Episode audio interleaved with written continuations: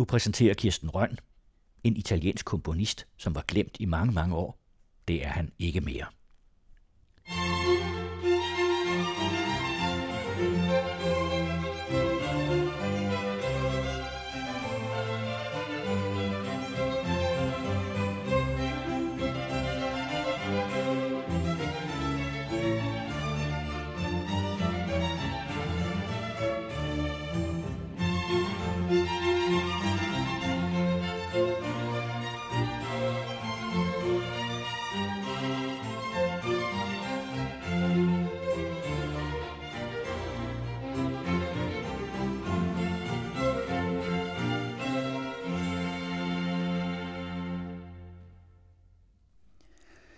Alessandro Scarlatti døjede med den skæbne, at han blev født cirka 25 år før Bach og Hentel, Vivaldi og Rameau, og da han døde, var de herrer omkring de 40 og i deres fuldeste flor.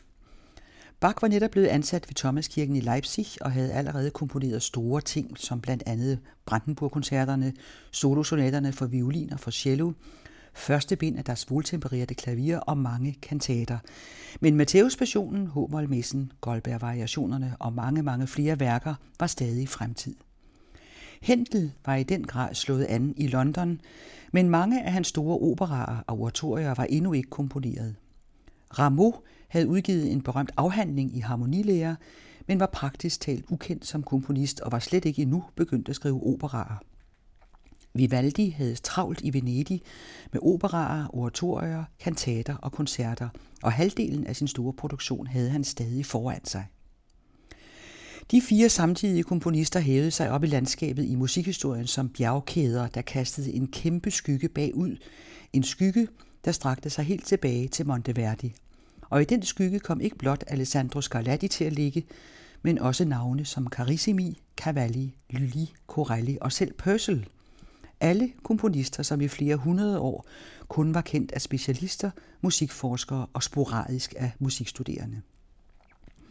Den slags uheld skulle ikke være grund nok til, at en komponist bliver overset, for Scarlatti skrev i sin egen tids musikalske form, og hovedparten er vokalmusik. Hans oratorier er omsider ved at dukke op igen, og frem for alt hans kantater og operaer. Men det er først i denne barok- og renaissance musikbølge, der har stået på de sidste måske kun 30-40 år, at man for alvor har fundet og værdsat Scarlattis vokalmusik. Og hvad gemmer der sig ikke i gemmerne efter Scarlatti? 800 kantater og omkring 35 af de i alt vist nok 107 operaer. Resten er forsvundet.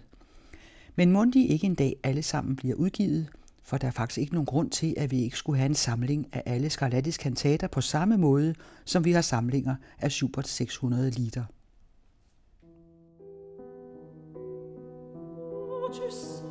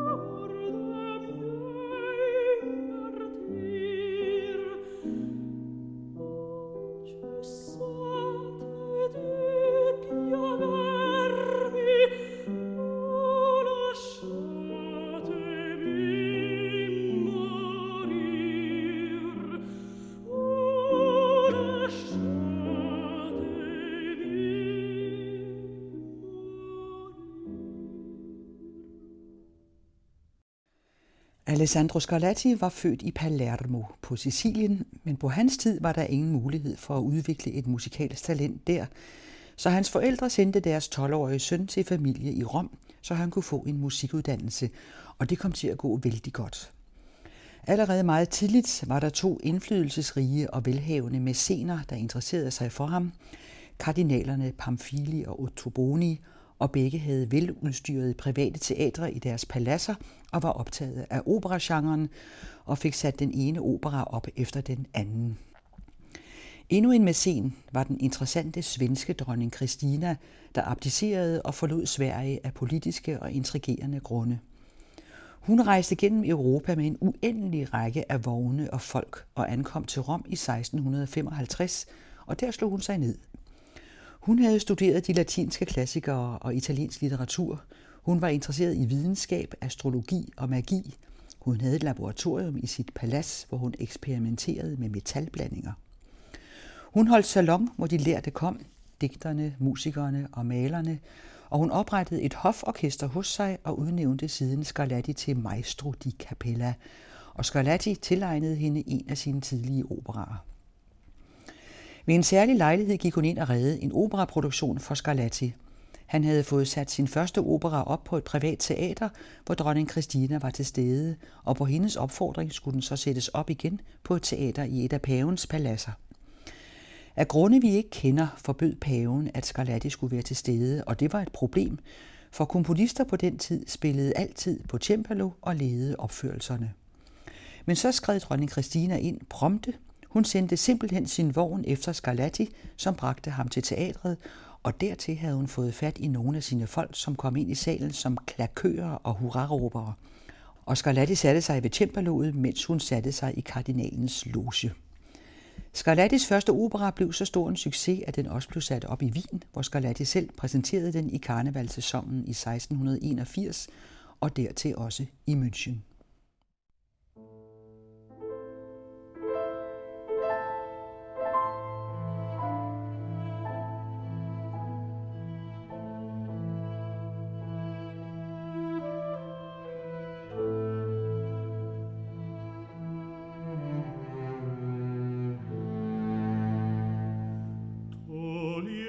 mi la vita ancora.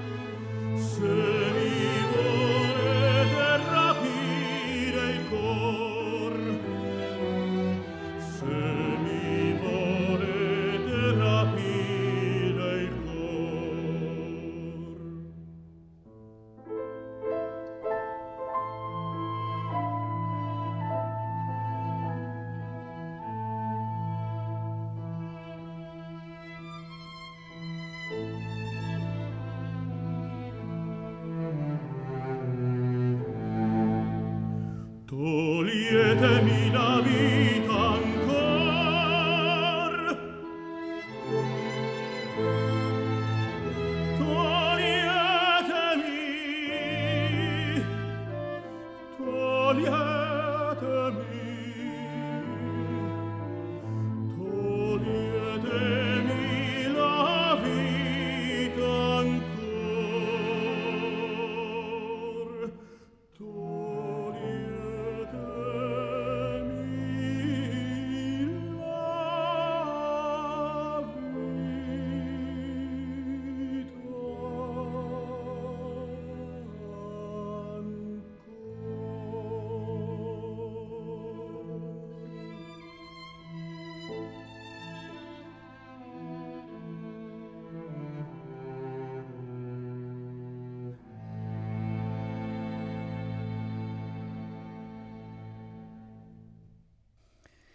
I de italienske byer, Venedig, Firenze, Napoli og Rom omkring år 1700, var der en kolossal udvikling i musiklivet. Alle steder var der både teatre i de rige fyrste- og kardinalpaladser og offentlige teatre. Og alle steder blev der sat nye operaer op hele tiden. Operaen som genre var noget nyt. Den første opera i musikhistorien er fra 1599. Der var også salonger, hvor triosonater, kantater og concerto grossi blev opført. Scarlatti har hørt en mængde musik i Rom og komponeret en mængde musik, og han var med til at udvikle operagenren. Han var en virkelig specialist i det fag. Allerede den første opera var en usædvanlig succes, og så kom den næste, Pompeo, med nogenlunde den samme handling som Mozarts opera Titus 100 år senere. På sin vis havde Scarlatti det fantastisk i Rom. Succes, penge, familie, men situationen ændrede sig langsomt. Der blev efterhånden en stigende modstand mod de teatre, der tilhørte paverne, for det resulterede jævnligt i, at man måtte lukke de offentlige teatre, og det generede en komponist som Scarlatti meget. Hans hovedinteresse var opera, men dertil var privat understøttelse fra mæscener i sig selv en usikker tilværelse. En af hovedmæscenerne, dronning Christina, var heller ikke mere så rig, som hun havde været. Hun havde ganske enkelt stille og roligt brugt sin formue i Rom, og så var hun heller ikke længere så ung. Dertil kom det delikate problem, at Scarlattis søster havde forført en præst og giftet sig med ham. Det kan vel ikke have været direkte imod hans vilje, men interessant og bestemt problematisk var det. Så Scarlatti begyndte efterhånden at se sig om efter et andet sted at opholde sig og udvikle sin karriere yderligere. Det endte med Napoli, som dengang var et selvstændigt kongerige, der indbefattede næsten hele den sydlige del af den italienske støvlehæl. Og i Napoli var der ikke færre end 119 prinser, 156 grever, 173 markier og flere hundrede fyrster. Scarlatti fik først ansættelse hos markien af Carpio. At hans bror Francesco var ansat som violinist i det kongelige kapel, der var en særlig glæde og dertil masser af arbejde, for operagenren var kommet noget senere til Napoli end til de andre store italienske byer. Belcanto-genren var Scarlattis helt store force, smidig beherskelse af stemmen, sikker karakteristik og sjælfuldt udtryk.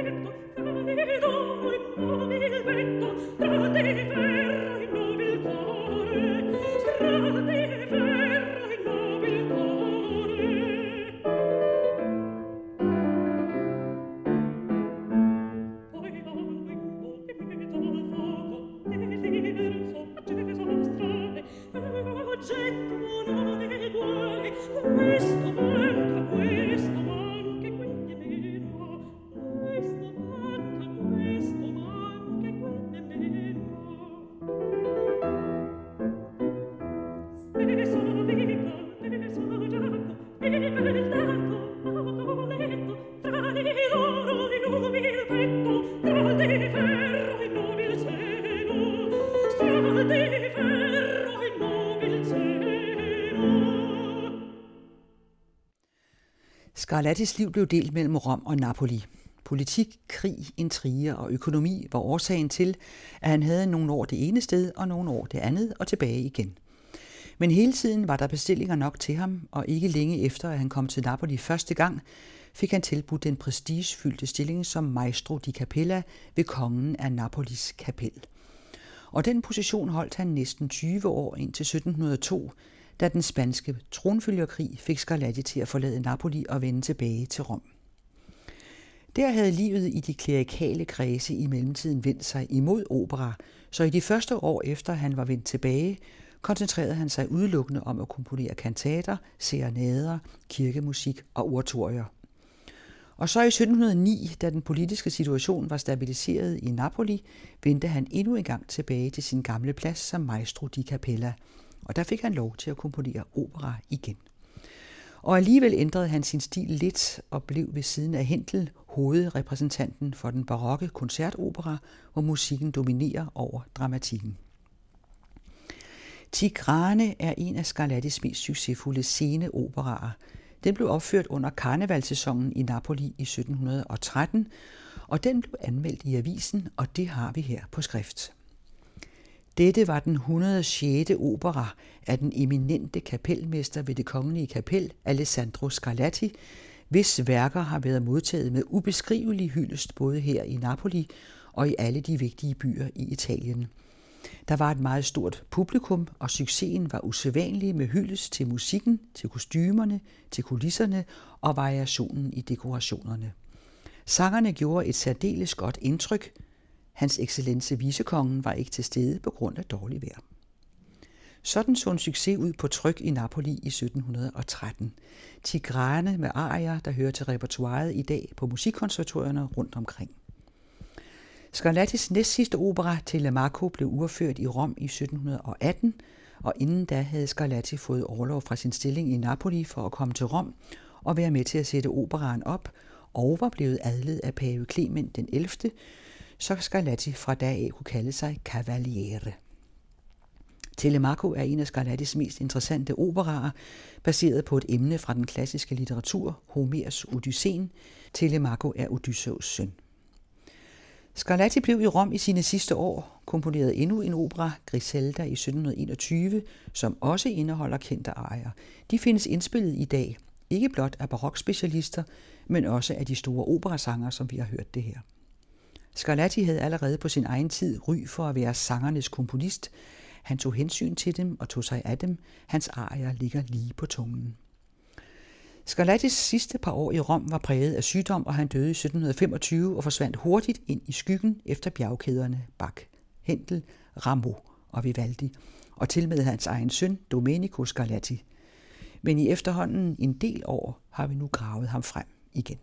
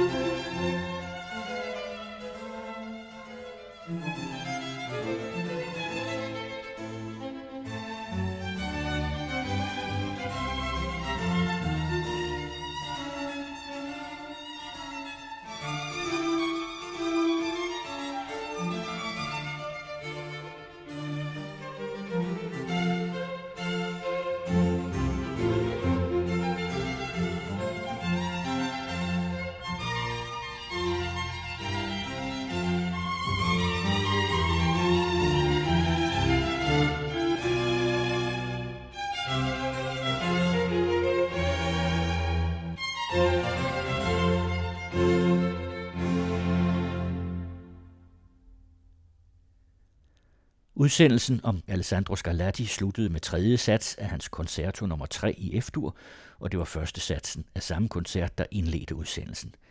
Det var i Musici, der spillede, og dertil sang Cecilia Bartoli to af hans sange med George Fischer ved klaveret, og Ramon Vargas endnu en sang med et mindre ensemble, ledet og arrangeret af Catherine Chu. Det var Kirsten Røn, der havde tilrettelagt udsendelsen.